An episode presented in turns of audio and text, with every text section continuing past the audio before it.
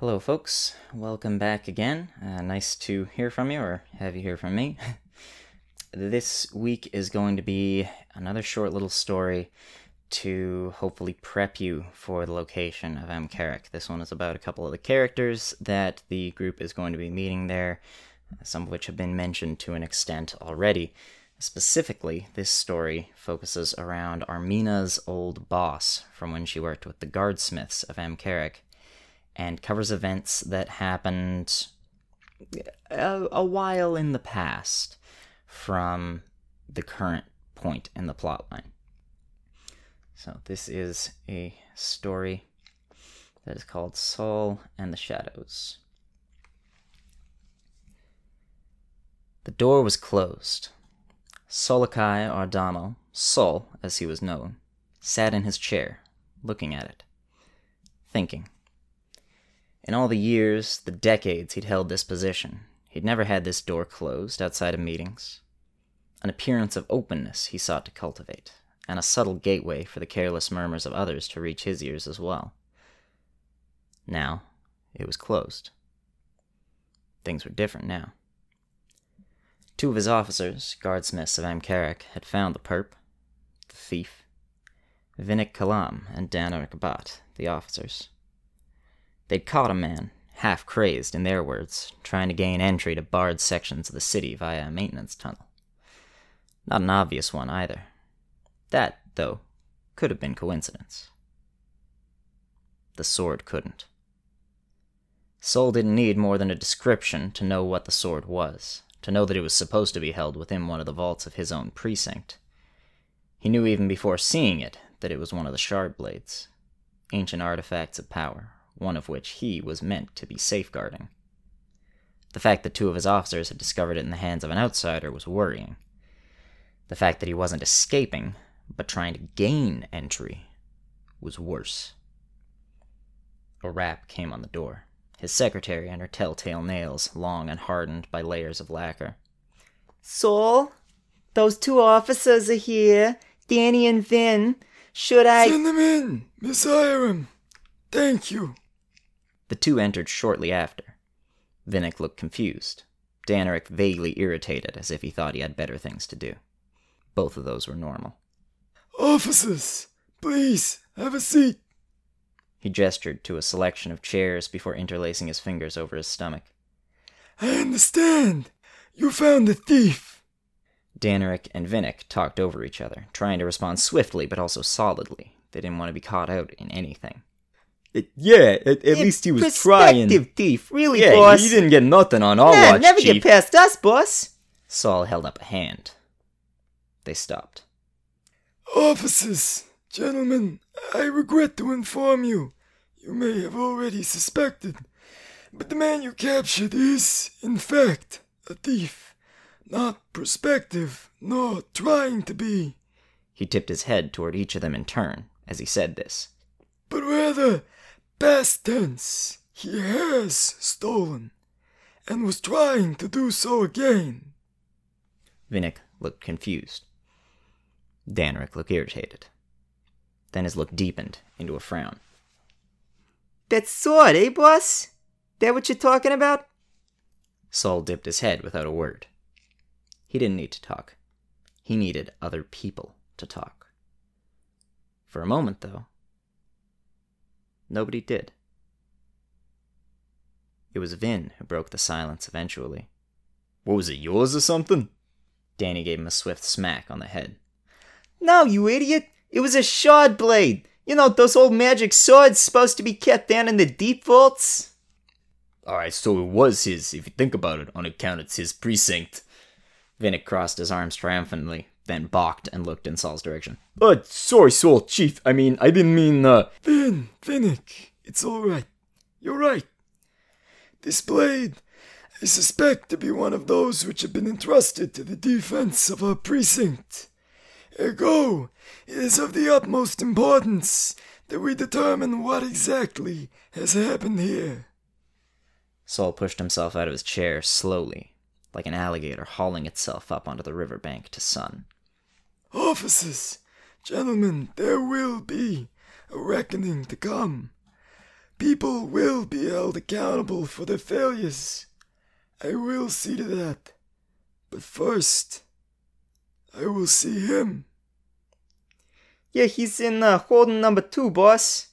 Danny glanced uneasily over his shoulder. What are you thinking? Now is not the time for jumping to conclusions, Danny, so let us not.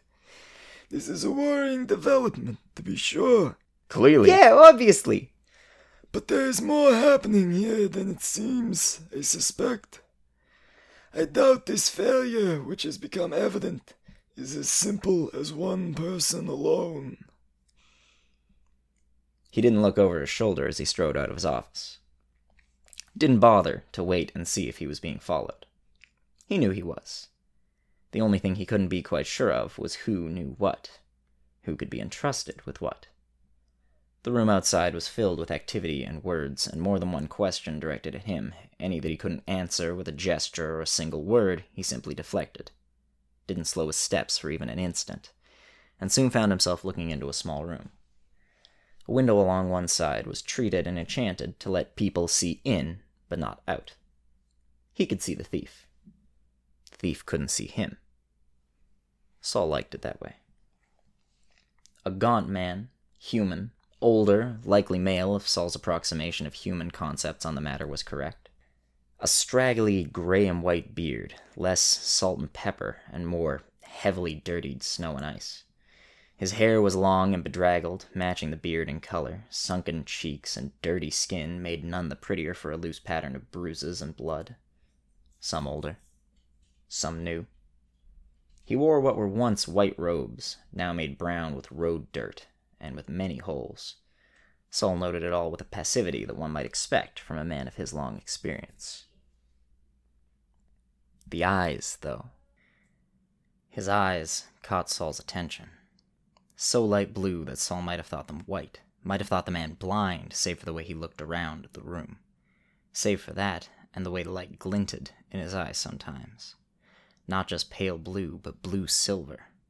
Metallic. For a moment, Sol's gaze caught on that. Then, it dropped to the sword. Long, black, jagged, looked like it had been forged out of something caught right in the middle of metal, glass, and stone a shard blade, hewn from the monoliths in the Scarlands, ancient lumps of unknown material, clearly powerful but proving impossible to utilize. Thief. The words slashed through Sol's thoughts like a knife and brought a cruel curl to his lip. Keep watch from here, officers. I will interrogate this. drag. He went to the door and cleared his throat before opening it then sat at the chair across the table the wretched man was chained to. Sol leaned back in his chair, crossing his hands over his belly. The man murmured slightly to himself, didn't seem to be aware anyone else was in the room. Half crazed, as the officers had said. Whatever words he used, though, Sol either didn't understand or couldn't hear clearly enough to comprehend. Sol scowled slightly. So then, I would suggest that perhaps you are simply not familiar with the laws of our city, never having before familiarized yourself with them, this being your first visit. But then the presence of certain objects would prove that to be a falsehood. The man noticed that, the mention, the way Sol's eyes dropped to the blade. He ceased his muttering and leaned forward like a scarecrow without enough stuffing to hold it upright. He withdrew the blade, and it seemed to shrink away to nothingness before the man laid his empty hand heavily on the table and glared at Sol from underneath his swept aside fringe of dirty gray hair.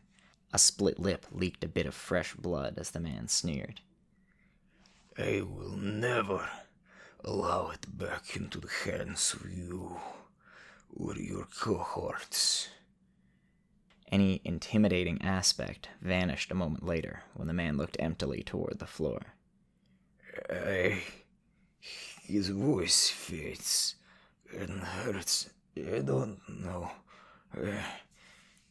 He rubbed at what looked like a burn on his arm, blackened skin with a clear scar visible in it on his wrist. My name is Solokai Adamo. Trust me, thief. what you stole will be returned. Whether you are the one who does the returning, only you can determine. But I would suggest that things might be easier on you if you do. Or at least, less painful. The emptiness left the man's eyes for a moment, pushed aside by clear hatred and simultaneous fear. Solokai, you say, but your name is of no use to me, except for to curse it. This blade will never be free of me, nor I from the blade. Scare me, hurt me, torture me, attempt to force me. Ha! There is nothing you can do that he cannot do a thousand times worse. My name. My name. He shrank again, his eyes searching the shadows as if to find the answer there as the mutters returned.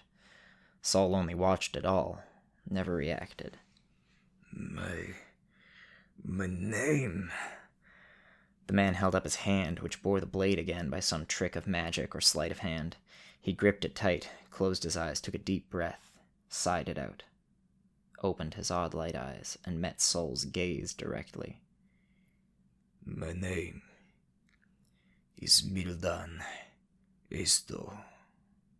This blade, it belonged to others once, but it is my charge now.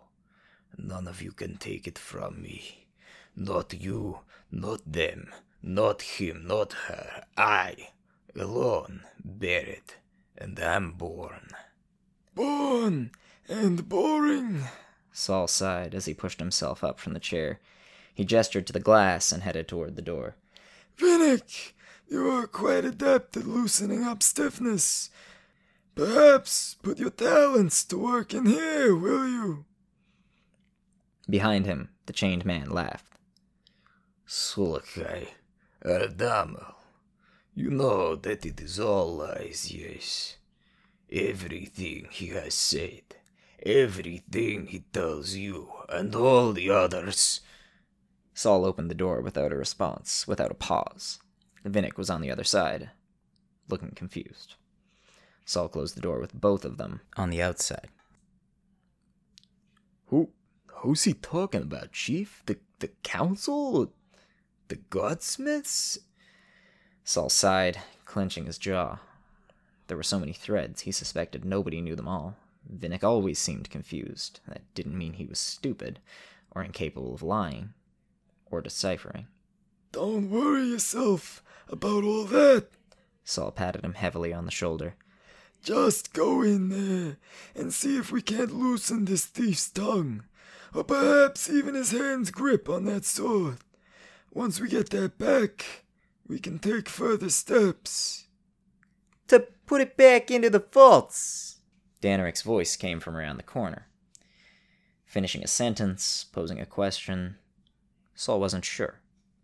When everyone was in the shadows, it was impossible to see everyone's face, impossible to see everyone's hand, and what it was doing. As I said before, officers, gentlemen, there will be a reckoning to come. People will be held accountable for their failures. I will see to that. Without a further word, Sol walked off toward his office. Behind him, Vinny went into the room and closed the door, and who knew what happened after that? Sol couldn't say, only knew that Vinnick had a talent for getting people to talk when they'd rather remain silent. At that moment, it was Sol himself who wanted to remain silent.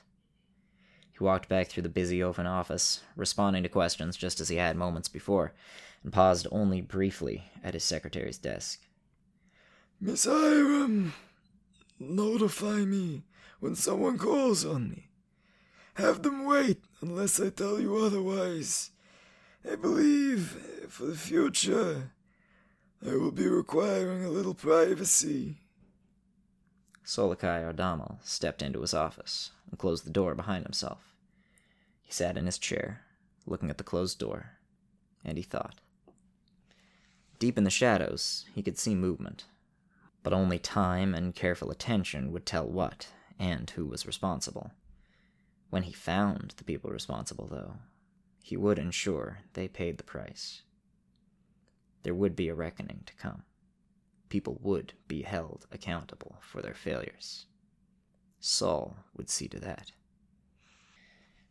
Alrighty, folks. So uh, I hope you enjoyed that uh, short little story touching on some things that have come up before, some characters that have been mentioned, some characters that are going to be important or that have been important. And yeah, well, we should be back to it fairly soon. Uh, getting out of this little break period. Uh, we're trying to get some other things together. We've got hopefully some exciting things in the wings. So, everyone out there at home, thank you very much for tuning in to listen. Thanks for your support. Uh, we love to see you on our little activity meters. We love to hear from you even more. Send us any questions or comments you've got. Until next time, stay safe, uh, stay happy, stay healthy, and uh, talk to you next time.